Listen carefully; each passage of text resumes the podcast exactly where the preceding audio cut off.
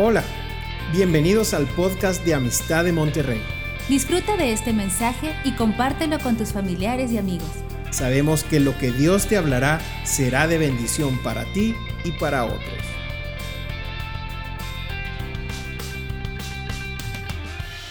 Buenas noches a todos, buenas tardes. Y pues este es, este es un día muy especial porque tenemos más de un año de no estar aquí en reunión los miércoles en los estudios que por 15 años los hemos tenido. No hemos interrumpido los estudios, han, han sido hechos de otra manera, pero en esta ocasión estamos reanudando los estudios presenciales. Y nos da mucho gusto saludarlos a todos los que están aquí acompañándonos aquí en vivo, presencial, y a los que nos visitan y nos saludan allá desde desde la tecnología del Zoom. ¿sí? Y pues qué bueno. Y pues tantas cosas que están pasando ahorita en el mundo, tantas necesidades que se están presentando y solamente quiero animarlos a seguir orando, seguir leyendo la palabra, seguir peleando la buena batalla, ¿sí? Y seguir adelante con todo lo que tenemos por hacer. Y bueno, esta, esta noche yo quisiera eh, continuar con el estudio de, Tito. Eh, ha sido un estudio donde estamos descubriendo la personalidad de este, de este discípulo del apóstol Pablo, que entre todas las cosas el apóstol Pablo lo, lo tiene en alta estima.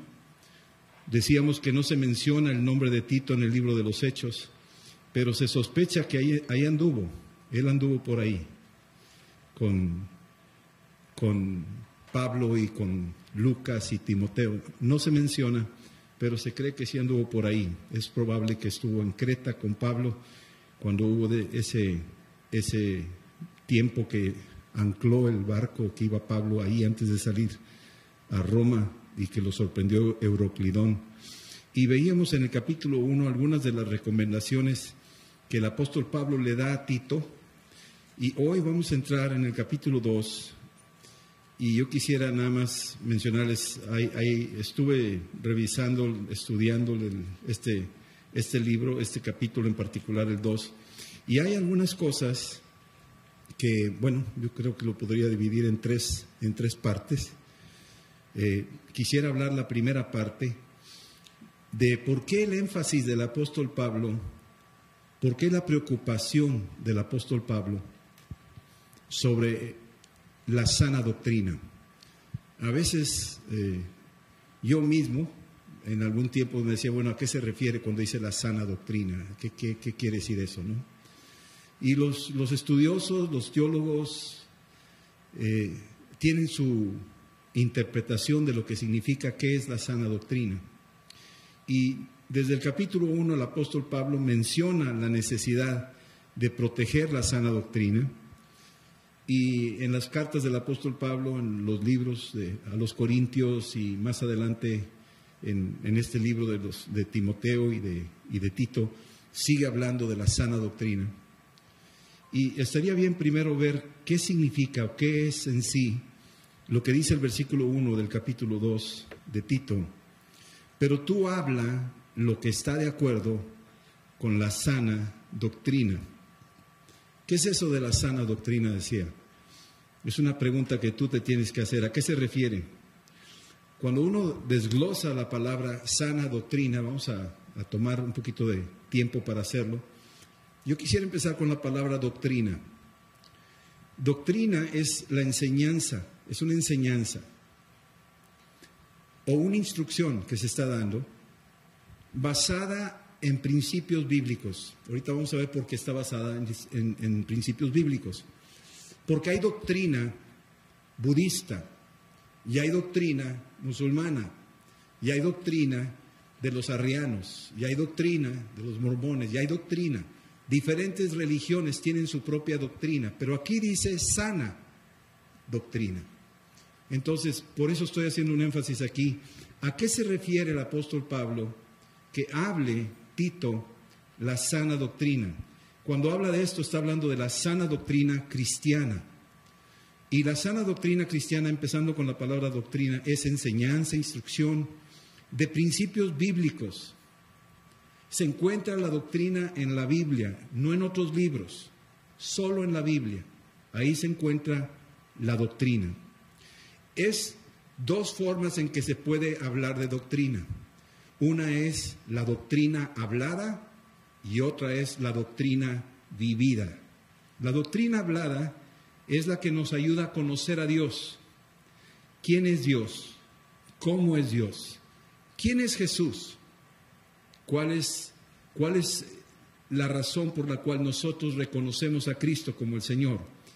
Conocemos a Dios a través de su palabra. Por eso es muy importante entender que la doctrina brota de la palabra de Dios. Ese es número uno. Eso es cuando es hablada. Cuando es vivida, ahora empieza a ver el efecto de las enseñanzas de Cristo, de las enseñanzas de la palabra, en la vida de los que escucharon esa doctrina. Así es que la doctrina se oye y se vive. ¿Sí estamos entendiendo eso? Entonces, ahorita en este capítulo 2 nos vamos a dar cuenta que el énfasis de la doctrina es la vida. Está enfocándose en la vida. Ahorita lo vamos a ver. Entonces, la doctrina vivida es la que da testimonio, es la que da ejemplo, es la que transforma vidas. Cuando oímos la doctrina y la asimilamos, esa doctrina nos transforma. Si estamos entendiendo eso, nos transforma hasta alcanzar la estatura del varón perfecto que es conforme a Cristo Jesús. Sí, está basada en la palabra de Dios, la doctrina.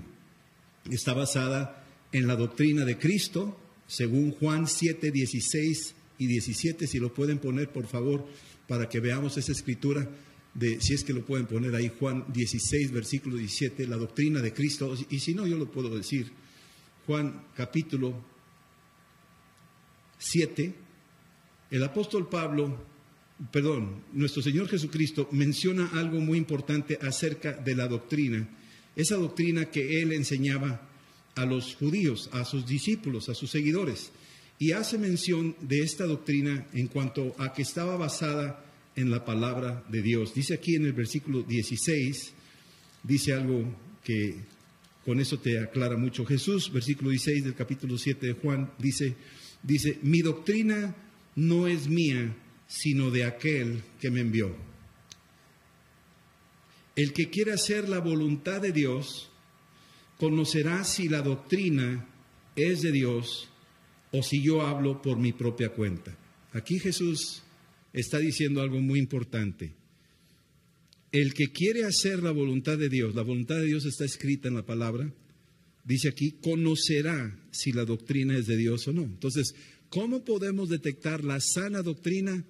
La vamos a detectar a la luz de la palabra a la luz de la palabra, a través de la escritura, tú te vas a dar cuenta si esa doctrina es de Dios o no. Cuando yo oigo a algunos predicadores, nos ha tocado predicadores que enseñan en, iglesias que no están citando la escritura, sino citan otros libros, ¡pum!, sale ahí inmediatamente porque tenemos un filtro que es la palabra de Dios y el Espíritu Santo. Nos ayuda inmediatamente, nos detecta si es doctrina de hombre, si es una falsa doctrina o si es doctrina de Dios. ¿Sí? Aquí dice la doctrina de Cristo y luego la doctrina de los apóstoles. En Hechos 2, versículo 42, dice que la iglesia del primer siglo perseveraba, preservaba, mantenía, seguía, guardaba, partían el pan juntos y estaban oyendo esa doctrina de los apóstoles. ¿Dónde aprendieron ellos esa doctrina? ¿La aprendieron de quién? De Jesús. ¿Sí estamos entendiendo eso? Entonces nosotros lo que estamos oyendo esta noche de la sana doctrina, estamos oyendo lo que está escrito en la palabra de Dios, guiada por el Espíritu Santo. ¿Sí? Y luego la otra parte del mismo punto, cuando dice el apóstol Pablo ahí a Tito, en el capítulo 1, eh, perdón, el capítulo 2, donde le dice a Tito que en esa, en esa forma en que lo está haciendo, dice, habla lo que está de acuerdo con la sana doctrina, habla lo que está de acuerdo con la sana doctrina. La palabra sana, en este caso, se refiere a que la doctrina es saludable. No son aguas contaminadas, son aguas puras, es agua limpia. ¿Sí? Para esas, esas aguas salutíferas son cuando leemos la escritura y la razón para que es una doctrina sana es para que vivamos en plenitud en medio de un mundo enfermo. Es decir, los enfermos corren a las aguas salutíferas. Todos nosotros, de alguna forma, hemos venido a beber de la palabra para sanarnos, de alguna forma. Por eso es una sana doctrina, nos sana el alma, nos sana el espíritu y aún sana el cuerpo. Y también dice que también se le llama sana porque es una palabra adecuada, adecuada. La palabra, la sana doctrina, nos ayuda a vivir una vida de victoria en medio de la adversidad. Es adecuada, por eso es sana, porque te da el consejo de cómo pelear y cómo ganar. Y finalmente, también es sana porque es una palabra verdadera. Te ayuda a vivir en la luz en medio de las tinieblas. ¿Sí? Si tú lees Tito capítulo 1, versículo 9, dice que seas que seas retenedor de la palabra fiel, como ha sido enseñada, para que también pueda exhortar con sana enseñanza y convencer a los que contradicen. Sana enseñanza, sana doctrina y contrarrestar a los que vienen con unas doctrinas equivocadas. Cuando tú ya tienes la sana doctrina establecida en tu corazón, cuando tú inviertes tiempo en la escritura, cuando tú vives la palabra, entonces tienes suficientes recursos para poder confrontar los vientos de doctrina que existen en el mundo, muchos vientos de doctrina, algunos aún saliendo dentro de la misma iglesia, de la cual nosotros necesitamos tener la sana doctrina. ¿Sí estamos entendiendo eso? Ok, es un tema muy amplio, no me voy a quedar ahí. Ahora, en el versículo 2 dice aquí, empieza el apóstol Pablo y empieza a hablar de siete, eh, siete tipos o estratos dentro de lo que habría en una iglesia. Estamos hablando de la iglesia de Creta, está hablándole el apóstol Pablo a Tito, que está quedando como el pastor, como el líder, como el supervisor de esa, de esa obra, que no es solamente una sola iglesia en Creta, son varias poblaciones y está visitando varias iglesias en esa región. Pero aquí empieza el apóstol Pablo dividiendo las secciones y voy a mencionarte los siete, los siete niveles o los siete aspectos que compondrían la iglesia en sí. Número uno menciona que los ancianos sean sobrios, serios, prudentes, sanos en la fe, en el amor y en la paciencia. Empieza a hablar de los ancianos. Ya decíamos que la palabra ancianos no solamente se habla de, gente mayor, gente de edad mayor, sino que ancianos también habla de los obispos, habla de los que están en responsabilidad. Cabe esta palabra a los dos aspectos. Entonces, está, está tocando un nivel muy importante, los ancianos. Los ancianos son una gran influencia en las nuevas generaciones. Es vital tener ancianos dentro de la iglesia, ancianos de edad, y que estén también participando en la obra. Nosotros tenemos que especialmente escucharlos porque ellos ya han pasado por muchas vivencias y experiencias y nos pueden ahorrar dolores de cabeza. Nos pueden ahorrar dolores de cabeza. Uno de los errores es que eh, se tiende a buscar iglesias jóvenes y se olvidan de los ancianos o se olvidan de los, de los mayores o de los maduros y los van haciendo a un lado y, como que desairan. Algo que yo aprecio mucho de, de, varios, varios eh, predicadores aquí en México es que han honrado a los ancianos y los han integrado dentro de la iglesia. Y para mí es, es, pues, es muy importante. Yo, yo lo veo con Alejandro Escobedo, eh, lo veo con varios pastores que han hecho ese tipo de integrar. Eh, yo veo a, los que van y honran, por ejemplo, a Wayne Myers, lo, buscan invitar al viejito de 98 años de edad, que vive en la ciudad, y van y lo recogen a que vaya a dar una palabra, aunque lo sientan en un sillón, que dé la palabra, lo recogen y lo regresan a su casa. Pero están buscando la fuente de sabiduría que hay en ese tipo de nivel, en ese tipo de gente. Pero es importante, dice aquí el apóstol Pablo, hablando de la sana doctrina, que los ancianos se mantengan dentro de una doctrina de vivencia, una doctrina ejemplar, una doctrina de práctica, no nomás palabras, sino que se note la doctrina en la vida de estos ancianos. Y dice aquí que sean sobrios, es decir, dominio propio, que sean serios. No, quiere hablar de caras de palo, no está hablando de eso. Está hablando de gente seria que hace bien las cosas y que, su, función es una persona seria, que cuando dice algo lo cumple. Es una persona que cumple su palabra, serios. También dice que sean estas personas eh, prudentes, es decir, que son previsores de las cosas. Son prudentes en sus palabras y son prudentes en sus acciones, miden las consecuencias. Y entonces estamos viendo este tipo de perfil de lo que está pidiendo aquí el apóstol Pablo, recomendándole a Tito. ¿sí? Entonces, los ancianos son una tremenda influencia a las nuevas generaciones y son, son de suma importancia. Sus vivencias y sus conocimientos son de alto valor. ¿sí? Deben de ser sobrios, dominio propio, deben de ser serios, es decir, equilibrados, deben de ser prudentes, medir los alcances de sus palabras y acciones, deben de ser sanos en la fe, es decir, que conocen la sana doctrina, que conocen bien la palabra de Dios. Deben de ser sanos en el amor, está hablando de pureza, y deben de ser sanos en la paciencia, es decir, que saben esperar la intervención divina. Cuando somos sanos en la paciencia, muchas veces quisiéramos forzar o apurar las cosas, pero parece ser que los ancianos con el tiempo han aprendido a detenerse un poco y dar espacio a la intervención del Espíritu Santo. Me recuerda mucho a Samuel, al profeta Samuel.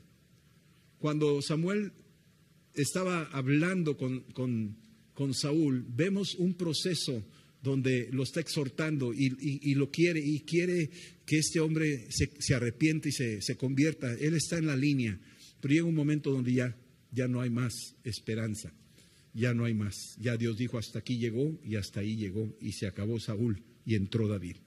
¿Sí? Entonces, esto es algo importante. En el versículo 3, ahora el apóstol Pablo le dice a Tito el segundo nivel, le habla a las ancianas. Las ancianas también incluye esto dos tipos, las mujeres de mayor edad y también las diaconisas o mujeres que están participando en algún ministerio dentro de la iglesia. Ya lo veremos, ya lo vimos en el capítulo, bueno, en el libro de Timoteo, ahí cuando habla de las funciones en el 1 Timoteo 3, de los obispos y de los ancianos, de los diáconos y también de las ancianas. Y entonces aquí está hablando de las ancianas que dice asimismo sean reverentes en su porte, es decir, que sean decorosas, que sean reverentes, mujeres reconocidas con una reverencia, con un trato. Estamos hablando de, una forma de, de trato, de correctas en conducta, podríamos decir eso. Dice también que no sean calumniadoras. La palabra aquí calumniadora es muy fuerte porque en griego es que no sean diabólicas. Y lo que se refiere es que el calumniador, y ese es el nombre del diablo, es el que exagera, miente, habla mal, insulta, humilla, denigra. Ese es un calumniador. Y aquí dice que no sean calumniadoras, es decir, que no se alíen, porque parece que hay una tendencia y en la cultura, no quiero decir que nada más en los tiempos del apóstol Pablo en Creta, pero parece ser que había este tipo de situaciones que se presentaban, por eso el apóstol Pablo lo menciona en Tito y lo menciona en Timoteo y lo menciona en otras partes, donde a la mujer se le tiene que tener bajo una cobertura y una supervisión. No está prohibiendo de que hable o participe, sino le está poniendo sus límites y precauciones porque hay una tendencia natural. Desde Adán y Eva, Eva le gustaba platicar. ¿Sí me explico? Entonces, este, el apóstol Pablo está poniendo algo ahí como un, como un perímetro de cuidado. ¿Sí? Que no sean esclavas del vino. La cultura de ese tiempo y aún en muchas partes se presta a que probablemente pudieran caer en este tipo de vicios, igual que a los ancianos que no sean dados al vino. Y aquí dice también que sean maestras del bien. O sea, otra vez hablamos de la sana doctrina sus vidas deberían de enseñar el bien y vivir el bien, enseñarle a las, a las personas este, que fueran maestras del bien. Y luego, una de las funciones más importantes dentro de la iglesia son las familias. Viene desde Abraham, donde Dios dijo, y serán benditas en ti todas las familias. Bueno, a las ancianas se les encomienda un ministerio muy importante y es el de enseñar, maestras del bien, dice aquí, y que enseñen. Lo voy a dejar ahí nada más. El versículo 4 dice que enseñen a las mujeres jóvenes, pero voy a dejarla aquí nada más que enseñen, ¿sí? que enseñen a amar a la familia. Lo vamos a ver en los versículos que siguen. Pero esta función de las ancianas era que enseñaran bien a las familias. Y ahorita empieza a, describir de qué manera el apóstol Pablo recomendaría que pudiera hacerlo. Así que las ancianas tienen mucho que enseñar. Acuérdense la abuelita y la mamá de Timoteo. Ellas tienen mucho que enseñar. Aprendió la fe de ellas, una fe no fingida, dice ahí en el libro de Timoteo. Aprendiendo de estas ancianas, de estas mujeres mayores, donde aprendieron estos principios. Bueno, es exactamente lo mismo y es una riqueza de la cual el, apóstol Pablo está diciendo, aprovecha ese recurso que estas mujeres tienen. Es curioso, pero hay muchas mujeres que están en el ministerio de niños. Y eso me gusta mucho y por cierto voy a aventar un comercial. Necesitamos maestras para niños. ¿Verdad que sí, Oscar? Ok. Y entonces esta, esta función de las ancianas es también que sean personas que enseñan, enseñan. Ahora, ¿qué es lo que enseñan? Aquí dice, bueno, versículo 4, que enseñen a las mujeres jóvenes. Ahora sí voy a entrar al nivel número 4, número 3, perdón. Ya vimos ancianos, ancianas. Ahora el número 3 son las mujeres jóvenes. Las mujeres jóvenes, estas deben de estar bajo una instrucción, deben de tener a alguien, una mentoría de alguien que les esté dando consejo, las mujeres. Los ministerios de mujeres son tremendos son muy valiosos. Bien dirigidos son de tremenda bendición, pero mal dirigidos es un relajo, ¿sí? Hay, hay, mujeres que tienen sus propios grupos y se, se, enseñorean y se independizan y como que a mí no me tienen que decir nada o no quiero que se entere el pastor de lo que nosotras, las mujeres, estamos haciendo. Y eso es muy peligroso. Eh, hay que detectarlo, hay que ser muy sensibles de que no es sano porque el enemigo no está sentado, está atacando. Y las mujeres jóvenes necesitan un modelo a seguir si la mujer está encargada de, un ministerio o está haciendo algo, debe de instruir a las mujeres jóvenes en este ministerio, la forma. Y debe de empezar no solo con palabras, sino con su propia vida.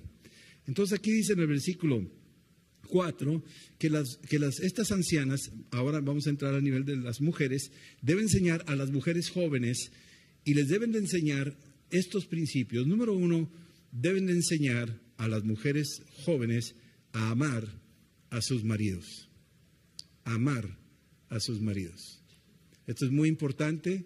Esto es algo que de los puntos débiles en la, en la estructura de la familia, que la mujer batalla en algunos momentos en amar a sus maridos. ¿Sí? Y entonces aquí las mujeres ancianas están ahora atendiendo a las jóvenes para que amen a sus maridos, que los amen. A veces los maridos son oscos, a veces los maridos son, son, no eran creyentes en algunos casos, pero ellos tenían que aprender a amarlos. No estamos hablando de exponerlas a maltratos y a golpes y a humillaciones, no estamos hablando de eso. Estamos hablando nada más del principio de amarlos y que también aprendan a entender que la naturaleza de la mujer es distinta a la, naturaleza del hombre y que el hombre se, quiere sentir respetado y amado también, también la mujer. Pero en este caso el apóstol Pablo está haciendo un énfasis muy particular a las mujeres, en este caso hasta, hasta ahorita. Ahorita vamos a ver cómo le entra a los hombres también. Entonces, que amen a sus maridos. ¿Qué es amar a sus maridos? Bueno, atiéndelo, cuídalo, dale su lugar, habla bien de él ante las demás ámalo. Sí. Y luego aman a sus hijos. Este es el otro punto. Este es un punto ahí dentro de la función de las mujeres, que sepan amar a sus hijos. Algunas madres son desconsideradas, los tratan mal, los maltrataban o los maltratan. No están con los niños. Hoy en día estamos viviéndolo eso. Muchas mujeres no están amando a sus hijos. Por muchas razones. Los dejan solos, los abortan, este, se, olvidan de ellos, que otros los, los atienda. Y entonces el apóstol Pablo está aquí mencionando la importancia de que deben de aprender a amar a sus hijos, amen a sus hijos, porque si los hijos reciben ese amor en la casa, difícilmente van a perderse en el mundo. Cuando un hijo no recibe ese amor en la casa, tanto del padre como de la madre, ahorita estamos hablando de la madre, es importante que los hijos reciban ese amor, porque si no, va a haber esos vacíos, esos espacios que van a estar totalmente expuestos y el enemigo los va a llenar de otro tipo de cosas. Los va a llenar de, de, depresión, los va a llenar de desánimo, los va a llenar de miedo, los va a invitar a salir a la calle a buscar amor en otras partes, etcétera. Entonces, es muy importante que las mujeres amen a sus hijos en el sentido de educarlos, dirigirlos, abrazarlos, animarlos, encauzarlos a las cosas del Señor. Bien, seguimos en el versículo 5, que las mujeres jóvenes sean prudentes, es decir, que midan las consecuencias, los alcances de sus palabras y los alcances de sus acciones. Tienen que ser cuidadosas, que sean prudentes. Tanto se lo dijo a los ancianos como se lo ha dicho ahora a las mujeres jóvenes también. Que sean castas, es decir, que se vistan de una manera decente, que sean inocentes, por decir así, preferible que sean eh, inocentes como palomas, ¿verdad? Y no sagaces como serpientes, bueno, que la Biblia nos dice que sí lo sean, pero aquí la clave de lo que es castas es que sean inocentes, que sean modestas, a eso se está refiriendo aquí el apóstol Pablo. Y luego dice que tengan cuidado, ¿sí? Que, sea, que tengan cuidado de su casa. Que tengan cuidado de su casa, que no anden en la calle picando aquí y allá, ya lo mencionó en algún momento dado en la segunda Timoteo, sino que estén en casa, vigilantes, cuidando lo suyo. Tú lees Proverbios 31 y te habla de que esta mujer está cuidando de su casa, está atendiendo la comida, la ropa, está, está vigilante de su casa. Hoy en día el mundo ha ido enseñando a las mujeres a no cuidar su casa, sino que salgan y sean prósperas y exitosas. Y no tengo nada en contra de eso. Pero lo peligroso es que les está presentando aquí un señuelo para que descuide la casa. Hay una historia en la Biblia donde nos habla cuando la ciudad de Ai, cuando fueron ahí por segunda vez a conquistarla, y una estrategia que hizo Josué fue ponerles un señuelo enfrente, débil, un ejército débil, para que los soldados y la gente de ahí viera qué débiles son los judíos. Ya les ganamos una vez, nos los vamos a echar otra vez. Entonces se pusieron adelante, los cocorearon, salieron y cuando salieron empezaron a correr los judíos. Y dijo, no, pues mira, ya los echamos a correr, vamos, vamos detrás de ellos, les vamos a dar en la torre. Y se fueron detrás de ellos, detrás de ellos, detrás de ellos. Pero cuando estaban descuidando su casa, sus murallas, dejaron las puertas abiertas, por atrás Josué entró con sus ejércitos y le prendió fuego a la ciudad. El enemigo es muy astuto, hablando de cuidar la casa. Y algo que ha sucedido en nuestro tiempo es que a la mujer se le ha ido sacando de la casa. Cuando necesitamos entender de que tiene que tener cuidado de no descuidar la casa, los niños, sus responsabilidades. Hay riesgos allá afuera para ella, pero también hay peligros allá adentro cuando no está ella cuidando su casa. Si estamos entendiendo eso. Entonces, es muy importante esto que está diciendo, que cuide su casa. ¿Sí? Y dice aquí que, que sean buenas, es decir, un corazón bueno, que sean sujetas a sus maridos.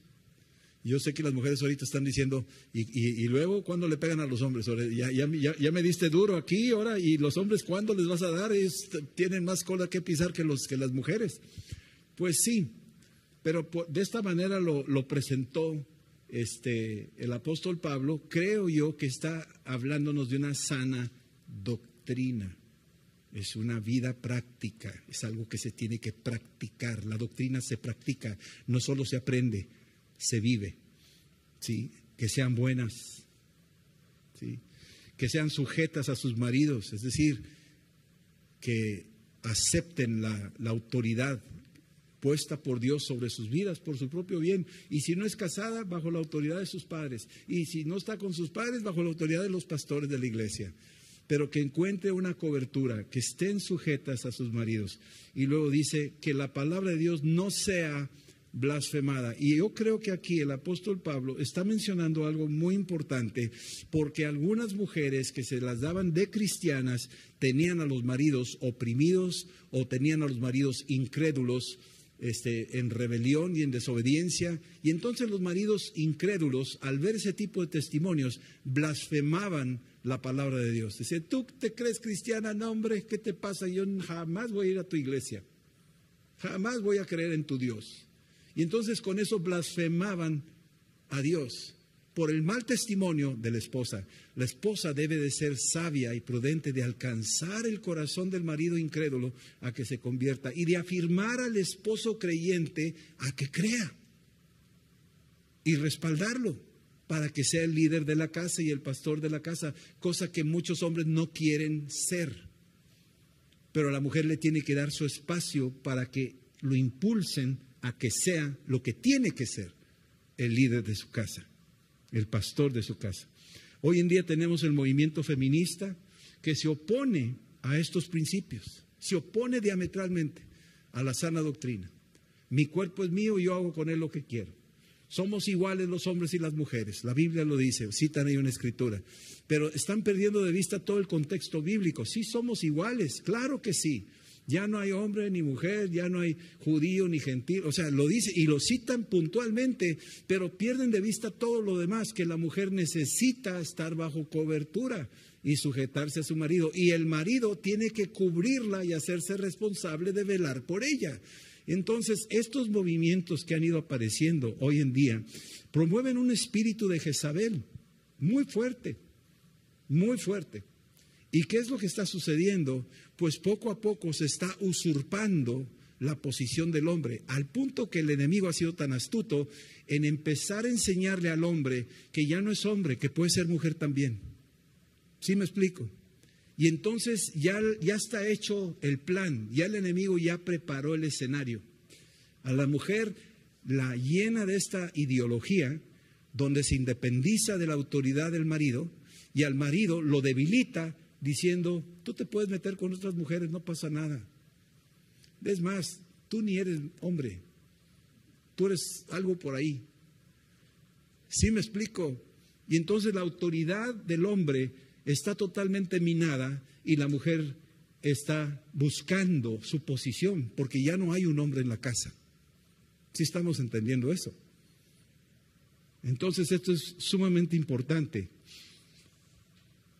Se independiza de su cobertura y vive descabezada. Esta es una situación. No es de todos los casos, no es para ustedes, estoy hablándole a otra gente, ¿sí? Ok, bueno. Muy bien. Muchos hombres han dejado su responsabilidad de líderes de la casa, obligando a la mujer a tomar el mando de la familia. Y esto es para los hombres. Descuidando su posición, están haciendo que las mujeres ocupen posiciones de liderazgo porque el hombre no ha querido tomar su lugar. Y no, no, es, no es, por decir así, no es que estén mal, sino que lo tienen que hacer. Hay mujeres que tienen que trabajar, hay mujeres que tienen que educar a sus hijos porque el marido no ha ocupado su lugar. Y el enemigo lo ha entretenido y lo ha desviado. ¿Sí? Así es que lo dice aquí. Ahora, hablando un poco más, vamos a entrar ahora a otro nivel, a los jóvenes. ¿Sí?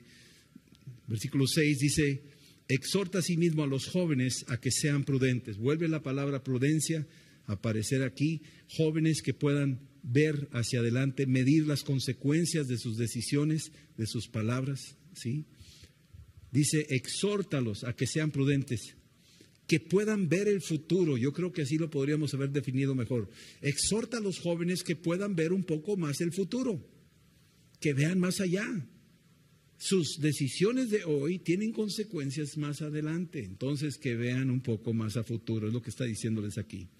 Y luego se avienta usando el ejemplo mismo de Tito, versículo 7. Presentándote tú, ese presentándote tú es Tito. Y si habláramos de ese presentándote tú, que es Tito, está hablándole ahora a otro nivel, el nivel 5, que son los líderes. Los líderes, nosotros, los que estamos al frente de iglesias, los que están al frente de reuniones de hogar, nosotros debemos de presentarnos, dice aquí, versículo, eh, versículo 7, presentándote tú, y cuando dice presentándote tú, es como exhibiéndote tú, dándote, eh, abriéndote de pechito para que, para que no haya nada escondido, presentándote tú. O sea, tú vas a ser el modelo. Presentándote tú en todo a los demás, en todo. Te tienes que presentar en todo, todas las áreas de tu vida. Cómo vistes, cómo comes, cómo hablas, cómo tratas, cómo manejas el dinero, cómo tratas a, las personas, a los mayores, cómo tratas a las, a las mujeres, cómo tratas al, al sexo opuesto, cómo, cómo, cómo, cómo, exhibiéndote totalmente tú en todo. Aquí lo está diciendo. ¿Sí?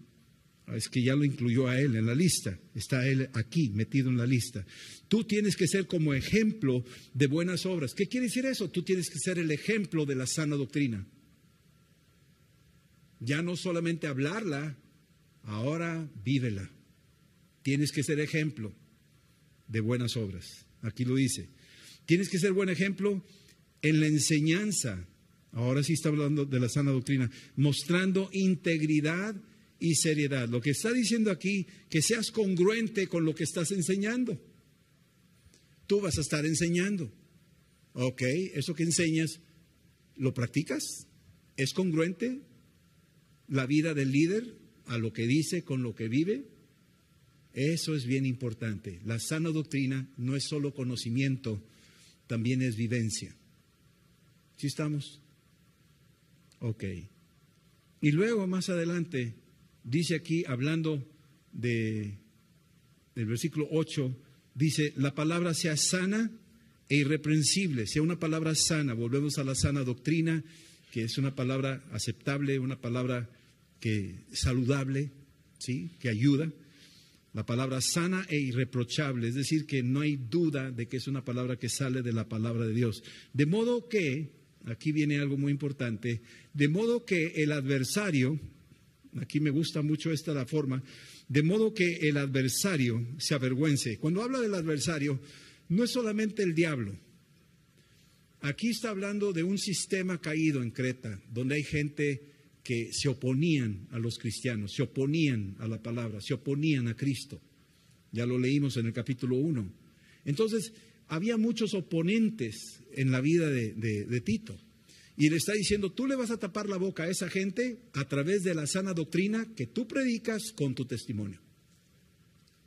Les vas a tapar la boca. Cuando a Jesús le ponían un cuatro, le decían, Señor, ¿pagaremos los tributos sí o no? Y Jesús los agarraba y le decía, ¿sabes qué? Muéstrame una moneda. Y se la daban. ¿Y de quién es la imagen? del César. Bueno, dale al César lo que es del César y a Dios lo que es de Dios. Y dice, si iban todos avergonzados. Se iban todos avergonzados. Hay varios eventos donde Jesús, su testimonio los avergonzaba. Los ponía, les tapaba la boca. Cuando quiere el mundo atacar a la iglesia o criticar a la iglesia, pero empieza a ver la obra que hace la iglesia visitando enfermos o apoyando a los, pobres o llevándoles de comer o abriéndoles comedores o atendiendo a las Cuando nos ven en esa participación, cosa que la iglesia no está, cosa que, que no lo está haciendo, mira, el gobierno está haciendo lo que la iglesia debería de estar haciendo. Como la iglesia no lo hace, por eso hay hospitales, por eso hay guarderías, por eso está el DIF. Eso es función de la iglesia, no del Estado. Estamos fallando en algo. Si nosotros hiciéramos eso, si nosotros tuviéramos orfanatorios de primera, si tuviéramos asilos de ancianos de primera, el gobierno no tendría que hacer eso, le quitaríamos la chamba. Él está haciendo la chamba de la iglesia cuando no debería de hacerlo. Por eso el gobierno no cree. Y por eso gente no cree. La gente del mundo no cree en lo que decimos, porque no ve. No somos congruentes. Y aquí es donde queremos ser congruentes.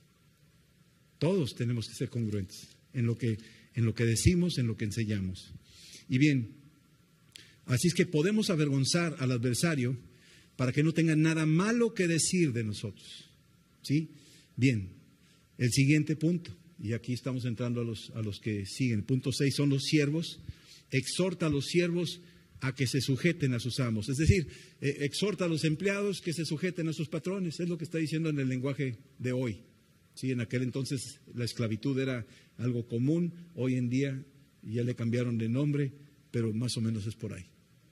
¿Sí? Entonces, diles a los siervos que se sujeten a sus amos. Aquí está hablando de la influencia que pueden ser los, los siervos ante sus amos en cuanto a la forma de vida de los siervos puede influir y convertir a los amos. Tenemos el caso de la niña o la jovencita que estaba en la casa del, del general Naamán. Ella atendía ahí a las mesas y atendía la casa, barría, trapeaba y todo. Y el Namán era leproso y el Namán no sabía ni qué hacer. Y oía las conversaciones en la mesa y ella atendía y ponía ahí las tortillas o qué sé yo. Pero oía lo que estaba pasando. Y de repente vio el punto de oportunidad y ella entró. Una sierva entra con el testimonio de la sana doctrina. Lo dice y lo vive y le recomienda, hay un profeta que te puede sanar. Y los conecta y él va y se sana y se convierte. Ahí está un ejemplo clásico de cómo podemos ser de influencia. Estés donde estés. Yo conozco a mucha gente que se ha convertido gracias a sus sirvientas, gracias a sus empleados, se han convertido por el testimonio de ellos. Han visto su integridad, han visto la sana doctrina en vivo y a todo color. ¿Sí? Entonces, exhorta a los siervos a que se sujeten a sus amos, que agraden en todo y que no sean respondones. Eh, porque sí hay algunos amos, hay algunos patrones, hay algunas personas que son difíciles de tolerar, difíciles de aguantar por su carácter, etcétera, por su se enseñorean o abusan, etcétera, pero tienes que contar hasta diez, piensa en su eternidad, no te precipites, no te enojes, no seas de mecha corta, este, tranquilo, gana su corazón. Gánalo para Cristo. Versículo 10, no lo defraudes, no le robes, no busques, no lo defraudes en tus horarios. Siendo cristianos, algunos dicen, ah, no, me dijo las 8 y yo salgo a las 12, hasta aquí yo llegué, ya me voy. O sea, e, e, eso es una señal de, de que no estás, no estás realmente dándole la sana doctrina al que está ahí cerca de ti. Le tienes que mostrar de que tú tienes otra visibilidad de las cosas. Defraudar no es solamente robar. Defraudar es también abusar de los horarios, de no cumplir con tus horarios, llegar tarde, salir demasiado temprano, eh, no asistir cuando se te está pidiendo asistir, no traer lo que se te pide que traigas. Eso es un defraudar. Y entonces aquí es donde estamos todos nosotros viendo. ¿Sí? Sino mostrándose fieles en todo, fieles en todo. Hablando de horarios, hablando de puntualidad, hablando de trabajo, hablando de esto, hablando del otro, fieles en todos, dice aquí, para que en todo adornen la doctrina de Dios, nuestro Salvador. Por medio de tu testimonio, de, la sana doctrina, de tu vida, tú estás adornando, dice aquí, estás adornando, le estás, le estás enriqueciendo la doctrina. ¿Sí me están siguiendo? A través de tu vida tú puedes enriquecer la doctrina. La gente se empieza a dar cuenta que lo que tú estás predicando no solo lo estás enseñando, sino que además tu vida lo está demostrando y dices tú, wow, estos, son serios, o sea, lo que dicen lo están cumpliendo, no hay vuelta de hoja con esta gente. Entonces nos tienen de esa manera, que adornen la doctrina de Dios nuestro Salvador. Versículo 11. Porque ahora entramos a otro punto, ¿sí? Ya, ya hablé aquí en el versículo 11, pero voy a entrar nada más para terminar el séptimo punto. Todavía hay cosas que hablar. Pero en el versículo 11 dice, porque la gracia de Dios se ha manifestado para salvación a todos los hombres. Aquí habla de todos los hombres. Ahora sí, ya dejó a los siervos, ya dejó los otros seis niveles, ahora finalmente termina con los hombres. Todos los hombres. La gracia de Dios se ha manifestado, es decir, ha salido a la luz. Cristo se ha dado a conocer. Cristo se hizo hombre, se hizo carne y habitó entre nosotros. Sí, la gracia se manifestó para salvación. A eso vino Cristo y a eso se manifestó el Hijo de Dios para salvación a todos los hombres. Es decir, todo mundo tiene acceso a la salvación. Aquí lo dice, versículo 12. Jesús vino con una misión. ¿Cuál es esa misión? Jesús se manifestó para enseñarnos. Él es la doctrina sana, encarnada. Él es. Enseñándonos que renunciemos a la impiedad, es decir, que no te alejes de Dios, es lo que nos está enseñando. Renuncia a la impiedad. Todo lo que te aleja de Dios, renuncia a eso. También nos enseñó a renunciar a los deseos mundanos. Estamos rodeados de tentaciones, hemos sido invadidos por deseos mundanos, porque estamos hechos de carne y de hueso. Entonces aquí dice que nos enseñó Jesús a no vivir, a renunciar los deseos mundanos. Nos enseñó también a vivir en este mundo con dominio propio. Nos envió el Espíritu Santo. Así es que no, no podemos decir que no puedo defenderme. Sí nos podemos defender. Es que me caigo cada rato. Te puedes volver a levantar. Va a llegar un momento donde vas a empezar a correr. ¿Sí? Nos enseñó Jesús a vivir la justicia, a ser justos como Él es justo. Él es la justicia de Dios. Y nos enseñó también Jesús en su manifestación a vivir piadosamente, es decir, a vivir conectados con Dios por el Espíritu Santo. Conectados con Dios tenemos que conectarnos con Dios. Piadosamente implica, aunque no lo dice ahí Espíritu Santo, pero implica que estamos conectados con Dios por medio del Espíritu Santo. Versículo 13 dice, como Él se manifestó, también nos vino y nos prometió que va a volver a regresar. Entonces dice en el versículo 13, aguardando la esperanza bienaventurada, aguardándola Estamos esperando lo que Él nos prometió. Volveré por ustedes y los llevaré a donde yo estoy con mi Padre. Volveré por ustedes, Juan 14. Y entonces aquí dice, aguardando la esperanza bienaventurada y la manifestación gloriosa. La manifestación gloriosa, mis amados, lo vamos a ver. Muchos creen que es por la televisión y los satélites y que lo vamos a ver así por satélite. Eso es rudimentario. Yo no sé, se va a manifestar en todo el mundo al mismo tiempo. Tú vas a decir, ¿cómo es eso? Pues tal vez no lo entiendas, pero se va a manifestar en todo el mundo al mismo tiempo y no necesita tu Zoom. Sí estamos. La manifestación gloriosa, la manifestación gloriosa de nuestro gran Dios y Salvador. Subraya, este es un versículo bomba. Nuestro gran Dios y Salvador Jesucristo. Esta es una escritura que confirma que Jesús es Dios. Los testigos de Jehová no, saben qué hacer con ese versículo. Eh, le tratan de echar tierra, esconderlo, que no lo lean, pero Jesús es Dios. Aquí lo dice. Nuestro gran Dios y Salvador, Jesucristo. Aquí ya van dos veces que Tito lo maneja, si quieres ya lo vimos en el capítulo 1, versículos 3 y 4, donde dice Dios nuestro Salvador y luego en el versículo 4 Jesucristo nuestro Salvador. Así es que está hablando, Tito está subrayando, esta es una doctrina fundamental porque los judaizantes negaban la deidad de Cristo, como lo hay hoy en día. Muchos dicen que era un profeta, muchos dicen que era un gurú, una cosa así, pero Dios no lo pueden aceptar. No, eso es, y es lo que menos quiere el diablo, que el mundo sepa que Jesucristo es Dios, pero ya está escrito. Y esta es la sana doctrina. Versículo 14. Se dio a sí mismo este Hijo de Dios, este gran Salvador del mundo, se dio a sí mismo por nosotros, se dio a sí mismo. Nadie le quitó la vida, Él la dio, se dio a sí mismo, ¿sí? Se dio a sí mismo por nosotros y dice aquí, ¿por qué se dio a sí mismo? Para redimir a todo, de toda iniquidad, para redimir, es decir, para pagar la deuda de cada pecado, pequeño o grande, Cristo vino a saldar la cuenta y a borrar el pecado del mundo. ¿Me estás oyendo, Satanás? ¿Me estás oyendo, diablo? Si alguien vive bajo culpa o condenación, aquí dice, vino para redimir, para pagar la deuda de toda nuestra maldad. Deberíamos estar aquí brincando todo. ¡Ah! Pero bueno, gloria a Dios.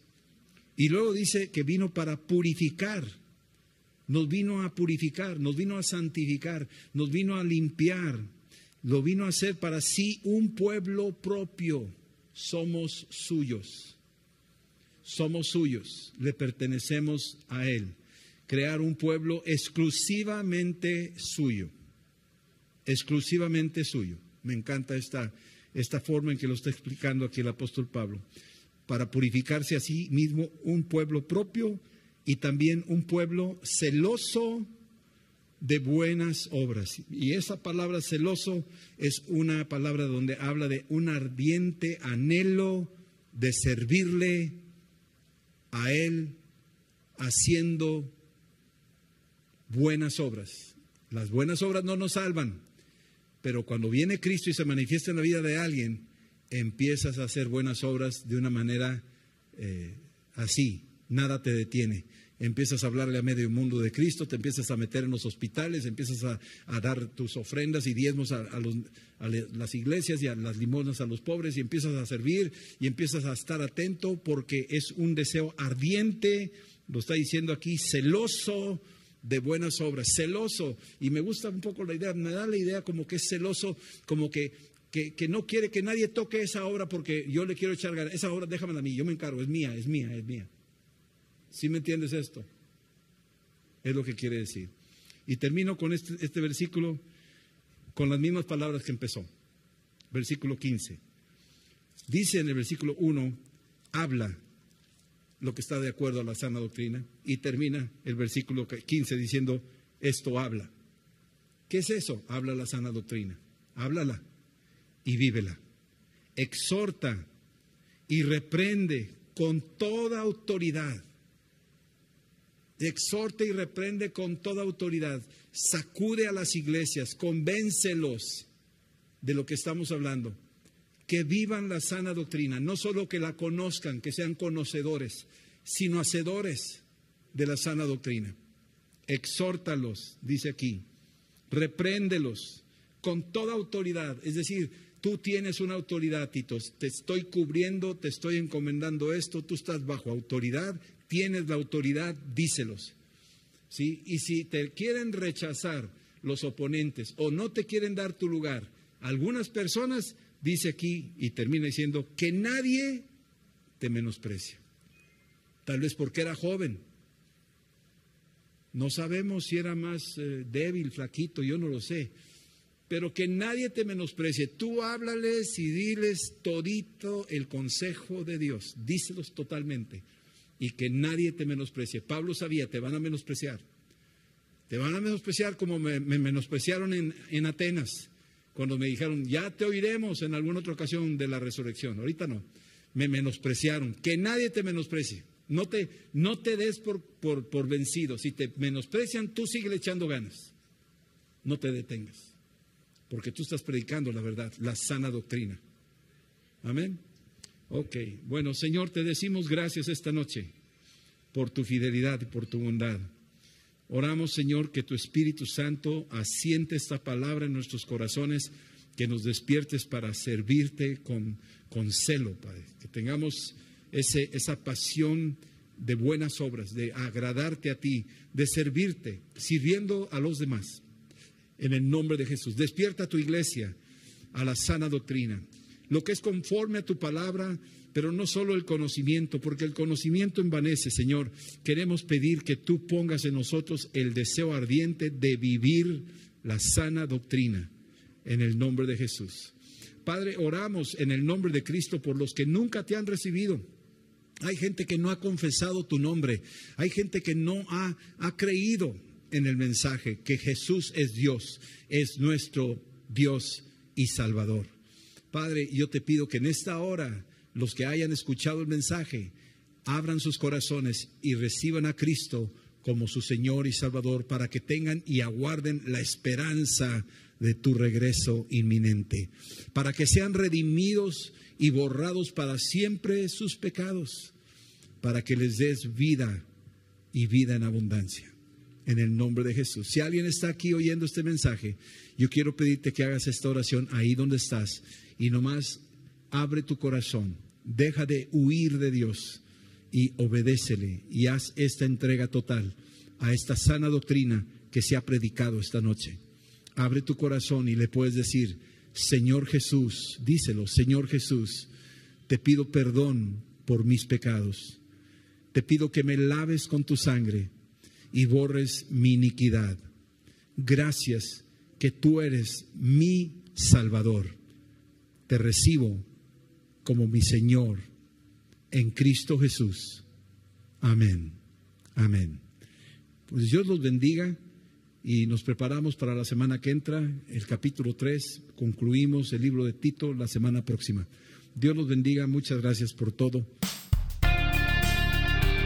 Esperamos que este mensaje te ayude en tu vida diaria. No olvides suscribirte y seguirnos en nuestras redes sociales. Somos familia amistad.